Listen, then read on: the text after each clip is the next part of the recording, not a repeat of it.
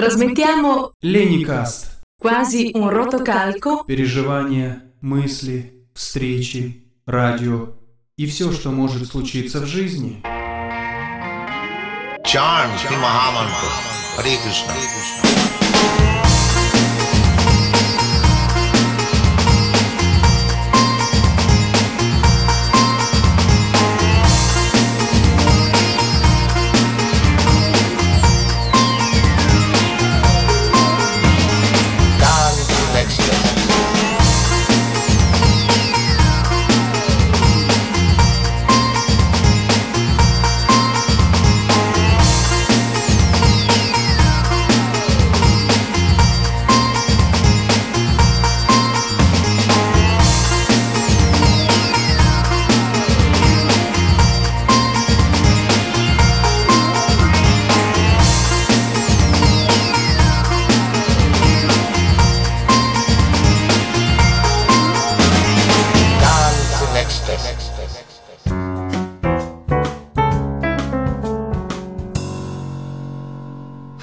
Ball, carissimi amici, e benvenuti a questa nuova puntata di Lennycast. Si sta avvicinando il 25 novembre a grandi passi. Il 25 novembre è la giornata mondiale per l'abolizione della violenza sulle donne. Noi di Lennicas quest'anno vogliamo approfondire questo tema e lo facciamo con due puntate. Questa che state ascoltando, che è una sorta di anteprima. La seconda verrà poi rilasciata il 25 novembre. In questa puntata abbiamo chiesto l'aiuto della dottoressa Famiglietti, che vi ricordo è psicologa e psicoterapeuta, per eh, parlarci di violenza di genere. E poi avremo la nostra camminatrice musicale Annalisa, che ci parlerà di voci contro la violenza. Come vedete è una formula anomala rispetto alle puntate precedenti di Lennycast, ma eh, noi siamo proprio così, imprevedibili. Vi ricordo che potete ascoltare tutti gli episodi di Lennycast sulle maggiori piattaforme di streaming quali Spotify, Deezer e TuneIn, oppure attraverso gli smart speaker Google Home e Amazon Alexa. Buon ascolto!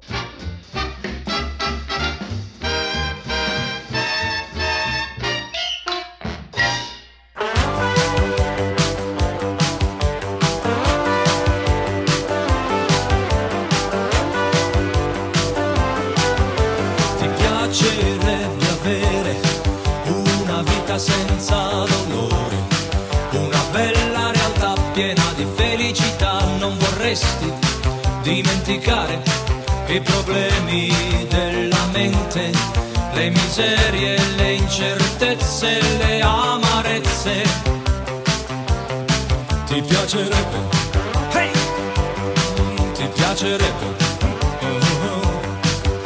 Ti piacerebbe avere una perfetta conoscenza di chi sei e capire la vita, dare un calcio all'ignoranza. Ti piacerebbe avere il controllo della mente per poter analizzare quello che serve veramente. Ti piacerebbe? Bene cari amici, la dottoressa Famiglietti è in collegamento con noi e quindi la ringraziamo per aver voluto prendere parte a questa puntata molto particolare. Pina, io ti saluto e ti rivolgerei subito la prima domanda. Che cos'è la violenza di genere? Oggi vi parlerò di violenza di genere. Si avvicina la giornata mondiale contro la violenza sulle donne, sarà il 25 novembre, quindi per l'occasione ho eh, deciso di affrontare questo argomento, un argomento molto complesso eh, dal punto di vista psicologico e quindi spero di riuscire a dare almeno mh, delle indicazioni sufficienti perché è davvero un argomento complessissimo, potrebbe essere approfondito per eh, in più podcast perché davvero c'è una vastissima letteratura sulla violenza di genere e eh, un argomento che mi interessa molto non solo come professionista della salute mentale, ma soprattutto anche in quanto donna. Quindi davvero eh, spero di rendere dignità e giustizia all'argomento. Che cos'è la violenza di genere? La violenza sulle donne rappresenta eh, una delle sfide più impegnative per questo nuovo secolo. Nel 2022 l'Organizzazione Mondiale della Sanità ha presentato il primo rapporto mondiale su violenza e salute, che ha dato l'avvio alla campagna globale per la prevenzione della violenza. Con questo documento per la prima volta viene sancito il principio che la violenza è un problema primario di salute pubblica che deve essere prevenuto e curato in tutto il mondo. Sempre secondo l'Organizzazione Mondiale della Sanità, almeno una donna su cinque ha subito abusi fisici o sessuali da parte di un uomo nel corso della sua vita e il rischio maggiore sono mariti e padri, quindi i familiari seguiti dagli amici, colleghi di lavoro o di studio, vicini di casa, conoscenti stretti. La cronaca riporta in continuazione notizie drammatiche che oltrepassano la normale frequenza dei delitti generici e che quindi segnalano una mm, specificità, una notevole specificità delle aggressioni contro rappresentanti del genere femminile. Quindi è evidente che eh, il fenomeno della violenza psicologica, fisica e sessuale non è eliminato e eh, tutto questo appare paradossale nel contesto degli ultimi cento anni, in cui ci sono stati proprio dei grandissimi cambiamenti nella direzione dello status femminile. Infatti alla donna in questi ultimi cento anni è stata conferita piena dignità civile, pari di quella maschile. Tra questi diritti, tra questi, mm, tra questi cambiamenti c'è il diritto di voto, di istruzione, il movimento femminista, la parità di diritti, di opportunità e di indipendenza economica per le donne il nuovo riconoscimento sociale ufficializzato e la parità professionale effettiva. Eppure eh, dilaga la violenza di genere. Perché? Un'altra domanda. Cosa si intende per violenza? Allora, mh, mm, cosa si intende per violenza?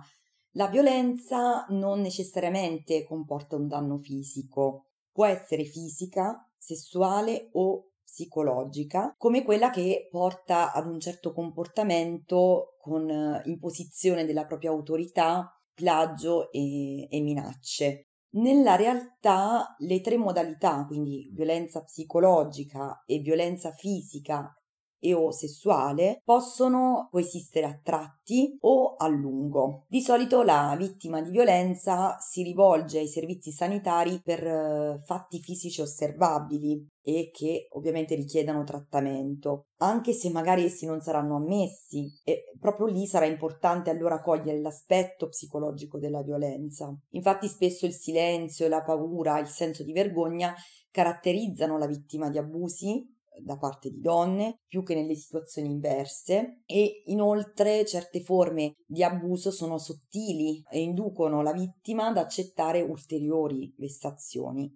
La dichiarazione delle Nazioni Unite sull'eliminazione della violenza contro le donne del 1993 la descrive come qualsiasi atto di violenza per motivi di genere che provochi o possa verosimilmente provocare danno fisico, sessuale o psicologico, comprese le minacce di violenza, la coercizione o privazione arbitraria della libertà personale, sia nella vita pubblica che privata. Le ricerche che sono state compiute negli ultimi dieci anni dimostrano che la violenza di genere verso le donne è endemica nei paesi industrializzati come quelli in via di sviluppo. Le vittime e, e, i loro aggressori appartengono a tutte le classi sociali o culturali e a tutti i ceti economici. La violenza di genere sulle donne è ritenuta oggi una violazione dei diritti umani. Il termine sottolinea la dimensione sessuata del problema in riferimento proprio ai meccanismi sociali che costringono la donna in una posizione subordinata rispetto all'uomo. In Italia, eh, nel 2010, il Consiglio dei Ministri approva il Piano Nazionale contro la violenza di genere e lo stalking, che prevede l'individuazione di operatori in grado di riconoscere la violenza sessuale domestica e lo stalking e di fornire una prima accoglienza alle vittime. Il piano nasce per intervenire su una brutale attualità, che è quella del fenomeno chiamato femminicidio, che assume dei numeri molto gravi. Moltissime vittime uccise per abbandoni, tradimenti, per ragioni di matrimoni falliti, divorzi, in definitiva proprio delle uccisioni per ragioni di possesso, ma anche per un non nulla che assume una valenza importantissima però nella fantasia dell'omicida, che in questo caso viene chiamato femminicida. Il termine femminicidio non è inteso in senso stretto di omicidio di donne, ma anche per estensione in quello di violenze perpetrate dagli uomini ai danni delle donne in quanto tali, cioè in quanto appartenenti al genere femminile. Marcela Lagarde, un'antropologa messicana,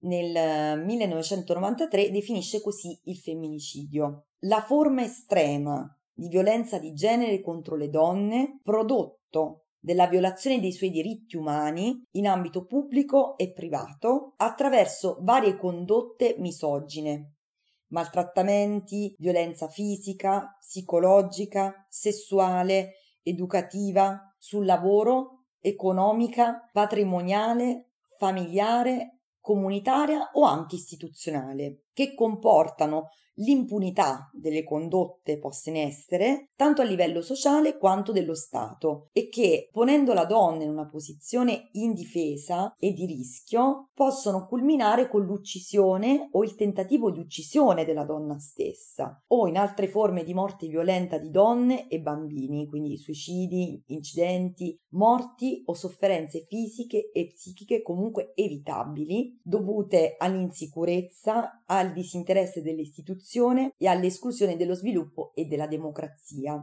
Quindi vedete che la, la, definizione di femminicidio è molto ampia. Come accennavo prima, il problema della violenza oggi non riguarda soltanto i paesi poveri, e, o culturalmente arretrati, né la violenza intrafamiliare riguarda soltanto ambiti sociali disagiati o culturalmente svantaggiati. Al contrario, la violenza, soprattutto contro donne e bambini, è tutta intorno a noi e nessuno può sentirsi completamente a riparo dai suoi effetti. Il femminicidio è un campanello d'allarme attraverso il quale è importante proprio chiedersi cosa stia accadendo. Pina, quali sono i meccanismi psicologici implicati nella violenza di genere. Per addentrarci nelle moltissime e complesse dinamiche psicologiche implicate nella violenza di genere bisogna fare un'importante premessa. Il rapporto tra uomini e donne è per sua natura carico di fantasmi, tale da eh, mobilitare con forza estrema tutto il repertorio dell'aggressività e tutta la gamma delle possibili angosce. Va chiarito subito un aspetto molto importante, che quando si parla di violenze sessuali, di sessuale in esse non c'è quasi niente. Non è sesso, è aggressività e spesso o quasi sempre aggressività distruttiva. Cosa accade? Che nei rapporti l'idillio della fusione iniziale a un certo punto si scontra con la percezione dell'alterità, della differenza dell'altro. E questo può essere percepito in modo inquietante. Possono manifestarsi diverse forme di violenza, quindi svalutazioni, desideri di controllo e dominio, umiliazioni, manipolazione della mente altrui, fino a veri e propri spossessamenti del sé. Ci sono poi ferite evidenti, come quelle delle violenze fisiche, ma anche violenze perpetuate a piccole piccole dosi. Queste ultime sono umiliazioni progressive basate su microtraumi cumulativi che si accumulano, come ad esempio tutti quei casi in cui la naturale consistenza narcisistica di una persona viene attaccata, distrutta per gradi. Come sostiene Filippini nel 2006, si tratta quindi di situazioni relazionali caratterizzate da una violenza più subdola. In queste situazioni il, maltre- il maltrattamento non si realizza in una violazione del corpo della donna, ma piuttosto in una effrazione della sua mente realizzata attraverso un lento e inesorabile processo di colonizzazione, inizialmente inavvertibile e inavvertito. La donna quindi si ritrova in una gabbia sempre più stretta in cui l'attenzione controlla, seduce, manipola, fino a una vera e propria distorsione della realtà. Per capire la differenza tra queste forme di violenza, possiamo prendere ad esempio la differenza tra le situazioni nelle quali si assiste a episodi di violenza occasionale, dovuta a scompenso psichico momentaneo dell'organizzazione mentale dell'uomo, ad esempio in seguito ad accessi di ira di, di varia origine, eh, quelle basate invece su assunti culturali, principi immodificabili che l'uomo ritiene siano fuori discussione e dai quali si sente legittimato ad una condotta aggressiva. Rientrano in questo ambito tutte le forme di violenza fondate su presupposti ideologici e o religiosi che escludono quindi il dubbio e la comprensione delle ragioni altrui dalla mente del maschio. Pina, perdonami, tu hai detto che la violenza di genere è legata soprattutto all'aggressività.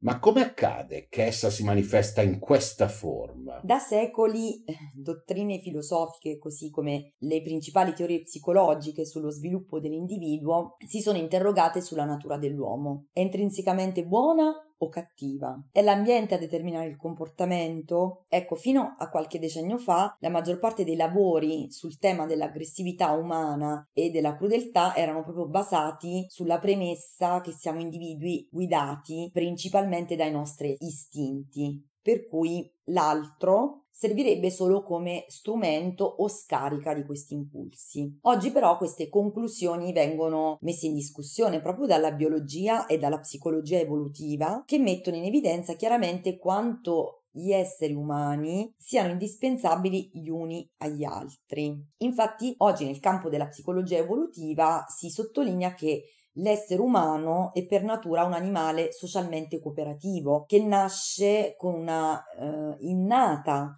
predisposizione alla relazione con un altro essere umano e che cresce e si sviluppa psicologicamente e fisicamente solo all'interno di una matrice relazionale che sia capace di recepire, riconoscere e soddisfare i suoi bisogni emotivi. Come afferma John Bowlby nel 1988, i piccoli dell'uomo sono preprogrammati per svilupparsi in modo socialmente cooperativo. Che poi lo facciano o meno dipende in grande misura da come vengono trattati. Quindi in questa cornice si può comprendere quanto incide il come si è trattati. Come siamo trattati nella vita emerge nel modo in cui viviamo e percepiamo l'altro, oltre che noi stessi. Alcuni modelli psicoanalitici mettono in luce le diverse dinamiche relazionali inconsce che possono fare da sfondo ad un agito aggressivo, proprio a partire dal ruolo che l'altro, quindi genitore, partner, figlio, figlia, svolge nel mondo interno, sottolineo mondo interno, di colui che perpetra la violenza. Queste conclusioni e la ricerca da cui scaturiscono sono cruciali per coloro che si occupano della violenza domestica come fenomeno che può e deve essere compreso per poter essere prevenuto. Esse indicano che la distruttività umana, così come il trauma psicologico, non possono essere capiti senza passare attraverso il riconoscimento dell'importanza intrinseca delle relazioni umane nel nostro sviluppo e nel, proprio nel nostro senso di benessere, a partire dalle prime relazioni di attaccamento. Quindi, considerando appunto questa cornice, vi sono state appunto varie ricerche che hanno lavorato su alcune dinamiche inconsce che potrebbero spiegare, far comprendere il meccanismo della violenza, l'agito aggressivo. Tra queste vi è la dinamica sadomasochista, entro cui l'altro deve essere visto soffrire e per fare questo va preservato piuttosto che eliminato. Esistono però anche altre dinamiche inconsce, entro cui l'agito aggressivo svolge una funzione autoprotettiva. In questi casi l'agito sarebbe una risposta primitiva scatenata da minacce all'integrità fisica o psicologica, sia di natura esterna, quindi frustrazioni, umiliazioni, attacchi all'autostima, che interna, quindi situazioni di minaccia di una perdita dell'integrità del sé o situazioni di attacco proprio interno da parte di istanze interne persecutorie. La differenza tra queste due forme di violenza si può capire meglio proprio a partire dalla relazione che si struttura con l'altro, cioè con l'oggetto, usando una, una terminologia psicanalitica, su cui viene agita la violenza. Nella violenza autoprotettiva l'altro nel momento della violenza è percepito come un pericolo immediato che deve essere eliminato senza nessun'altra implicazione personale e senza interesse per la sua reazione. La psicanalisi che del rapporto inconscio con se stessi e con, la, con l'altro ha fatto il proprio oggetto di ricerca, di comprensione dei fenomeni e di cura, ha cominciato negli ultimi anni ad allargare il suo campo di riflessione anche a quelle situazioni che vengono definite violenza domestica. Una violenza che si caratterizza sempre e comunque per la perdita drammatica ed estraniante del senso di familiarità, di appartenenza e di integrità del sé, anche se si manifesta diversamente in base alle caratteristiche del legame interno alle coppie coinvolte. Infatti ogni persona è un insieme di atteggiamenti, di di schemi di comportamento, di, di, tratti di carattere. Negli aggressori, anche in quelli che diventeranno omicida, ci sono linee di funzionamento più vicine alla normalità e soprattutto nelle personalità meno gravemente disturbate, gli aspetti più adattati e normali non riescono a coesistere con quelli più patologici, ma tendono piuttosto a succedersi nel tempo. Per questo può accadere che all'improvviso, in una relazione che sembrava normale, irrompa la normalità, la minaccia, qualcosa di, di incomprensibile, eh, di perturbante, qualcosa cioè che da familiare diventa estraneo. Quando ciò avviene, la donna reagisce con disorientamento e confusione. È quello che Giuliana Ponzio in Crimini segreti nel 2004 chiama la perdita del punto di vista. Riuscire a conservare il proprio punto di vista a che fare con la consapevolezza e la capacità di scelta, vuol dire avere un'identità. Perderlo, non riuscire più ad essere certe, essere indotte a pensare che solo l'altro sia eh, il detentore della verità, significa diventare deboli e incerte, muoversi in un territorio insicuro, perdere consistenza e indebolire proprio la propria identità. Questa perdita mh, nel maltrattamento è condizione per sopravvivere, è un accadimento interno di cui le donne donne non sono consapevoli perché avviene lentamente, a piccole dosi, mascherato e coperto dalla relazione affettiva. E poi scusami, mi viene una domanda forse un po' ingenua, ma io te la faccio lo stesso, Pina. Ma perché le vittime subiscono violenza? Eh, Lenny, la domanda che mi hai posto tu è una domanda che inevitabilmente tutti coloro che entrano in contatto con la violenza domestica prima o poi si pongono. Perché le donne subiscono? Spesso gli operatori che si occupano di soccorrere la donna provano sentimenti di rabbia, di frustrazione, di impotenza e anche biasimo rispetto al legame profondo che eh, la vittima ha col suo persecutore. Per rispondere a questa domanda possiamo considerare costrutti teorici come la dipendenza relazionale e il concetto di masochismo. Questi costrutti però se possono descrivere la possibile dinamica psichica che lega la vittima all'aggressore, in certi casi però rischiano eh, di biasimare la vittima, come giustamente sottolinea Nancy McWilliams nel 94, nel 1994, come se essa stessa provocasse coscientemente la violenza per cercare qualche forma perversa di godimento. Ma quello che è spesso evidente è che il legame che unisce la vittima al, per- al persecutore è forte e che la vittima mostra una singolare acquiescenza, a volte addirittura un atteggiamento protettivo nei confronti dell'uomo che la maltratta. L'aspetto che più di, una, di, ogni altro appare perturbante nel contatto con le situazioni di violenza, soprattutto ma non soltanto per quelle che si manifestano in contesti intrafamiliari o comunque di coppia, deriva dalle caratteristiche assolutamente caotiche indifferenziate, speciali e spesso anche impregnate di affettività del rapporto che lega la vittima all'aggressore. Ecco, vi chiederete perché? No, cosa accade? I modelli psicologici fondati sul ciclo dell'abuso contengono elementi convincenti per quei casi in cui l'aver subito forme di violenza intrafamiliare o avervi anche solo assistito crei una sorta di suscettibilità ad assumere il ruolo di vittima e o di persecutore. Infatti spesso nei casi più gravi di abuso eh, si ha a che fare con donne che sono state già vittimizzate nel corso della loro vita, di solito durante l'infanzia, e che tendono a rimettersi in situazioni di rischio. A volte nelle storie di vittime e di abusatori si ritrova una trasmissione transgenerazionale di, di traumi e violenze oppure l'identificazione con l'aggressore, cioè far soffrire, diventare come colui che ci ha fatto soffrire per non soffrire, oppure il legame sadomasochista come via di soddisfazione di pulsioni inaccettabili e come unica possibilità per, per garantirsi di non essere abbandonati. E queste sono solo, le, solo alcune delle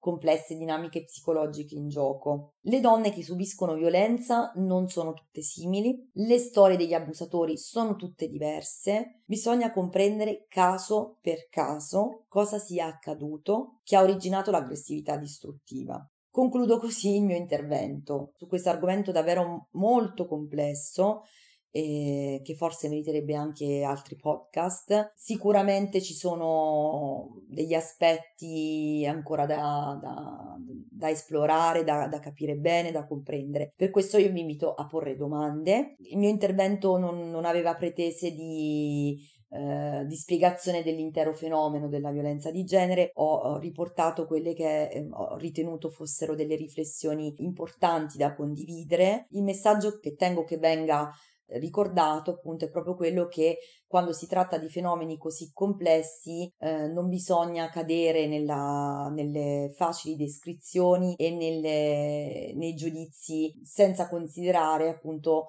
eh, le complesse dinamiche implicate. Essendo un fenomeno complesso va prevenuto in modo complesso, tenendo in considerazione questa complessità appunto. E la società, i servizi dovrebbero sempre di più specializzarsi sulla prevenzione. Quando si parla di prevenzione si parte dal, dall'educazione, da quando si è in fasce. Niente, eh, concluderei così perché davvero altrimenti inizia un altro discorso che non, non non, non, non avrebbe, non, ha, non, basterebbe appunto un altro, non, basterebbe poco tempo per, per parlarne. Eh, vi saluto, eh, ringrazio Lenny, ringrazio gli ascoltatori, ponete domande e a presto. Bene Pina, io ti ringrazio per essere stata in nostra compagnia anche in questa puntata e ti do appuntamento alla prossima. Hey,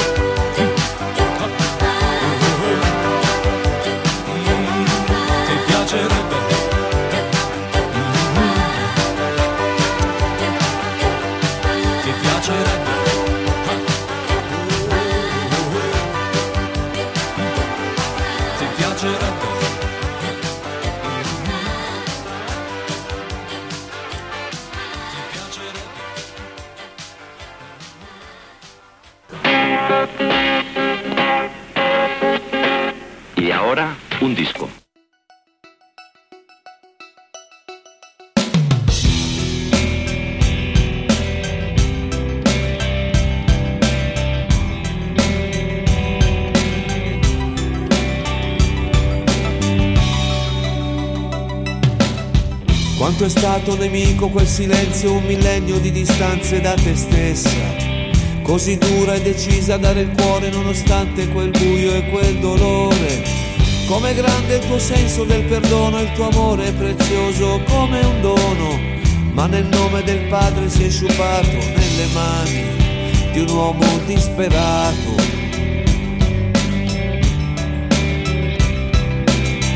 Era giovane il cuore tuo in prigione, il segreto era la tua comprensione. Nei suoi occhi cercavi la speranza, una luce che cambiasse l'apparenza era buio, era freddo oppure niente, era il vuoto di un attimo indecente. Quello sguardo che avevi sempre amato, d'improvviso, divenne sconosciuto.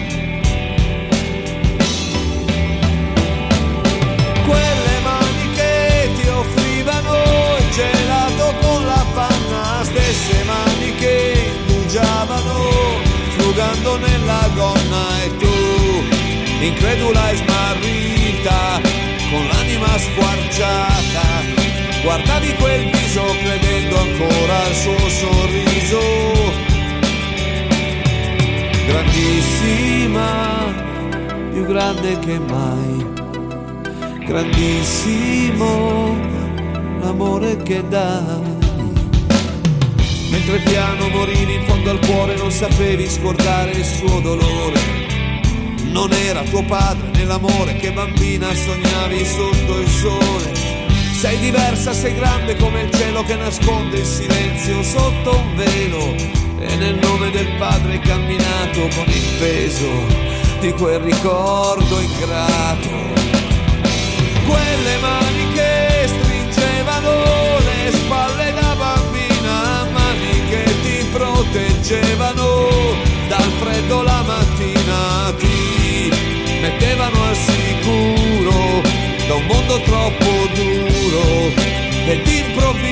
sguardo suo senza un sorriso.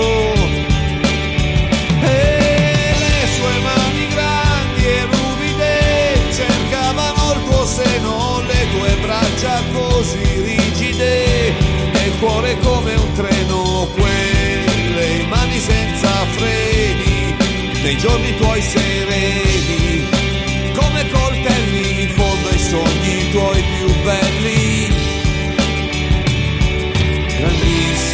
grandissima, più grande che mai, grandissima per l'amore che dai, con il cuore chiuso a chiave da solo e ferito, nel nome di un segreto, nel nome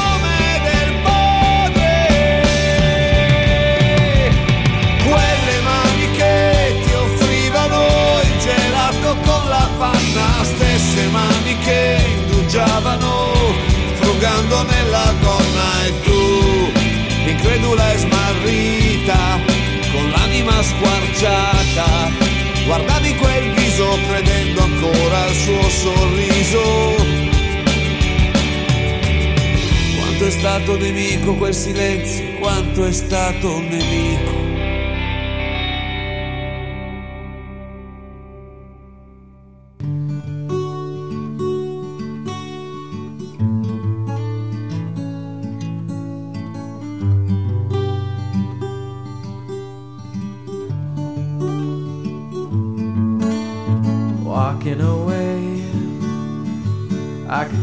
Your face looking back at me in the rain. Walking away, I can see your smile, and it was shining back at me so far away. Walking away, I can hear your voice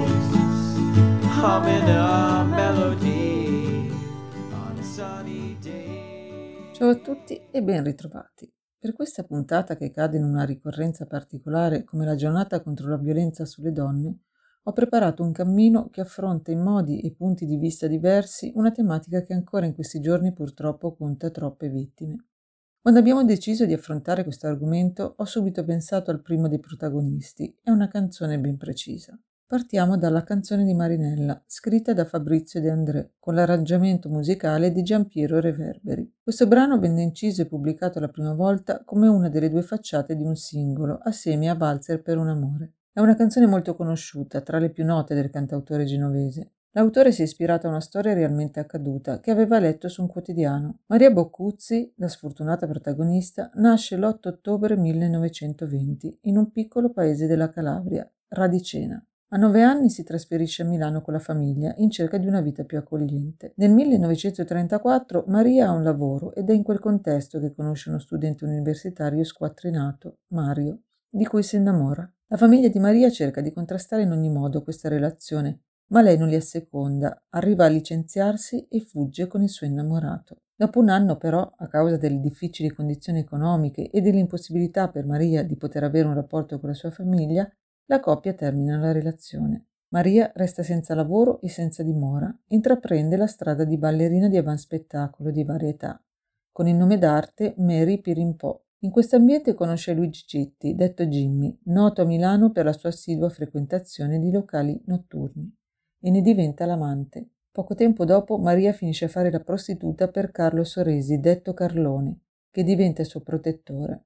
Inizia un periodo molto duro, fatto di umiliazioni, minacce e lividi. È costretta a prostituirsi in una casa chiusa a San Salvario, in provincia di Torino, poi a Firenze e infine a Milano, nei tratti dell'Olona. La polizia la conosce bene dal momento che viene schedata. Ed è proprio nelle torbide acque di quel fiume che il corpo senza vita di Maria viene ritrovato dopo essere stata uccisa da numerosi colpi di pistola durante la notte del 28 gennaio del 1953. Citti e Soresi vengono subito accusati e indagati, ma non ci sono prove sufficienti per confermare la loro colpevolezza. L'unico testimone che nella notte dice di aver notato la ragazza urlare e dimenarsi all'interno di un'auto sulle rive dell'Olona è un metronotte. Purtroppo però la storia finisce senza un colpevole, in quanto non fu possibile trovare ulteriori indizi che permettessero di identificare l'aggressore. Questa di Marinella è la storia vera, che scivolò nel fiume a primavera, ma il vento che la vide così bella dal fiume la portò sopra una stella. Sola, senza il ricordo di un dolore, vivevi senza il sogno di un amore. Ma un re senza corona e senza scorta bussò tre volte un giorno alla tua porta. Nel corso di un'intervista di Luciano Lanza, Fabrizio De André ebbe modo di dichiarare la canzone di Marinella non è nata per caso, semplicemente perché volevo raccontare una favola d'amore, è tutto il contrario. Il brano, discograficamente, deve il suo notevole successo alla decisione di Mina di inciderla e inserirla nel suo primo album dedicato a mio padre, nel 1967, e successivamente nel 45 giri la canzone di Marinella, I discorsi, del 1968. Oltre ovviamente all'omaggio del figlio cristiano di André, che l'ha inserita nell'album dal vivo di André Canta di André del 2009, è stata interpretata anche tra gli altri da Renato Zero in Tutti gli zeri del mondo del 2000, dal gruppo degli After Hour nel 2003 in occasione della realizzazione dell'album Non più i cadaveri dei soldati, un omaggio a Fabrizio De André, e da Gianna Nannini in Hit Italia del 2014. In ogni sua versione questa canzone riesce sempre a creare una grande e autentica emozione. Questa di Marinella è la storia vera che scivolò nel fiume a primavera, ma il vento che la vide così bella dal fiume la portò sopra una stella, sola senza il ricordo di un dolore vivevi senza il sogno di un amore, ma un re senza corona e senza scorta bussò tre volte un giorno alla tua porta. Bianco come la luna e il suo cappello come l'amore rosso il suo mantello. Tu lo seguisti senza una ragione, come l'aquilone.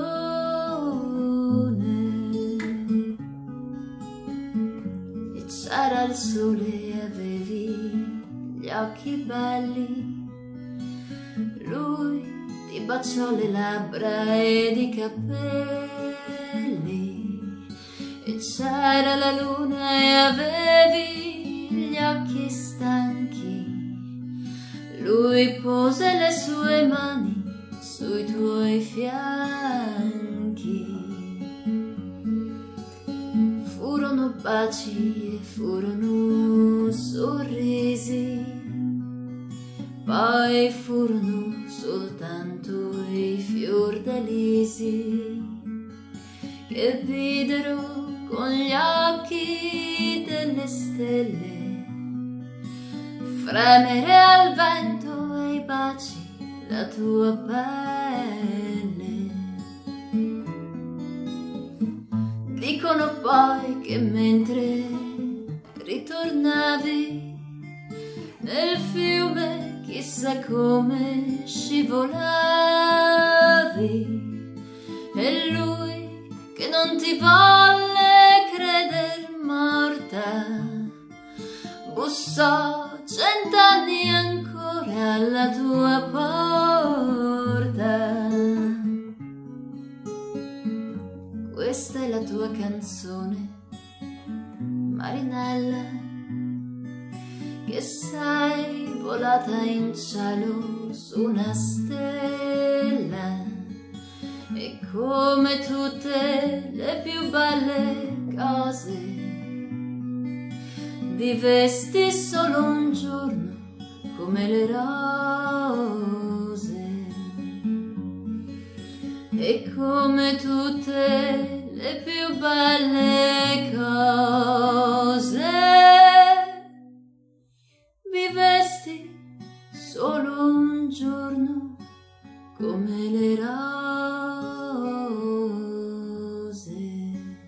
La seconda canzone che ho scelto per proseguire questo cammino tanto importante quanto anche doloroso è più recente, del 2018 per l'esattezza. Senza appartenere, un singolo scritto da Nina Zilli con Giordana Angi e Antonio Iammarino, portato sul palco della 68esima edizione del Festival di Sanremo e pubblicato nel quarto album di Nina Zilli, Modern Art, Sanremo Edition.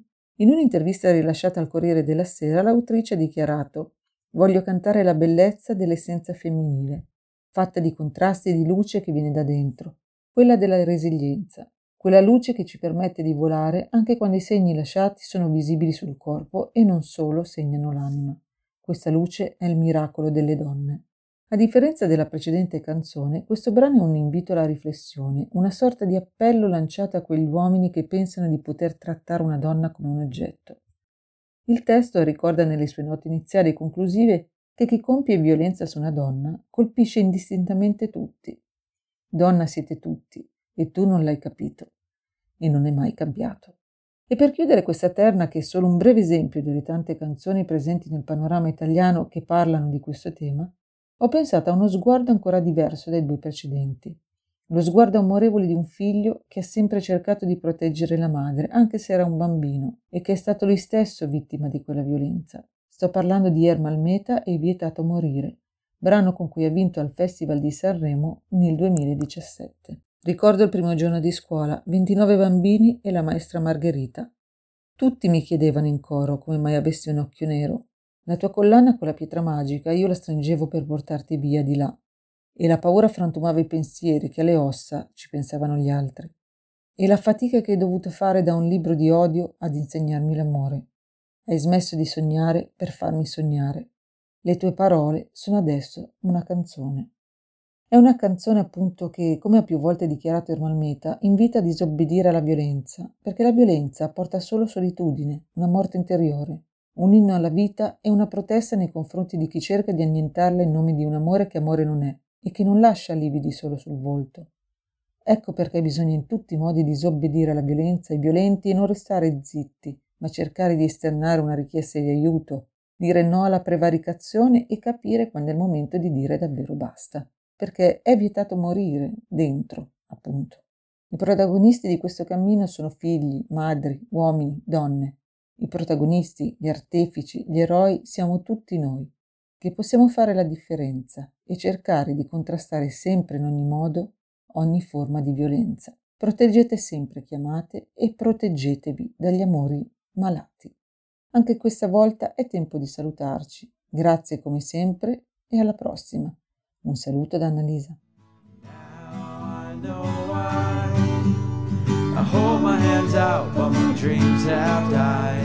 Now I know why you could never be mine,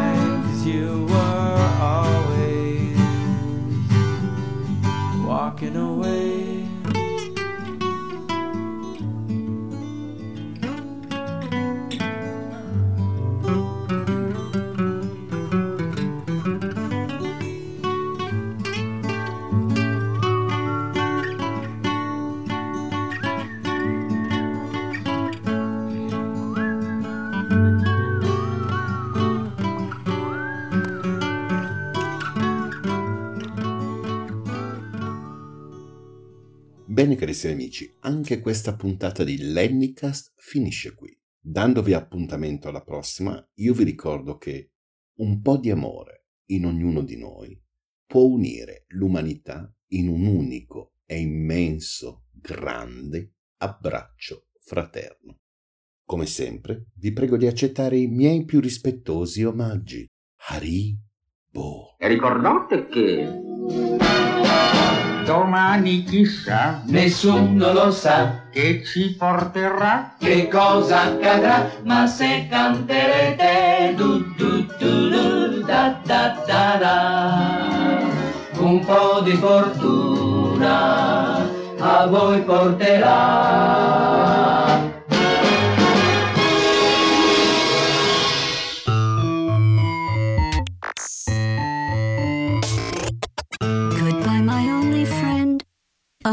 Did you think I meant you? That would be funny if it weren't so sad.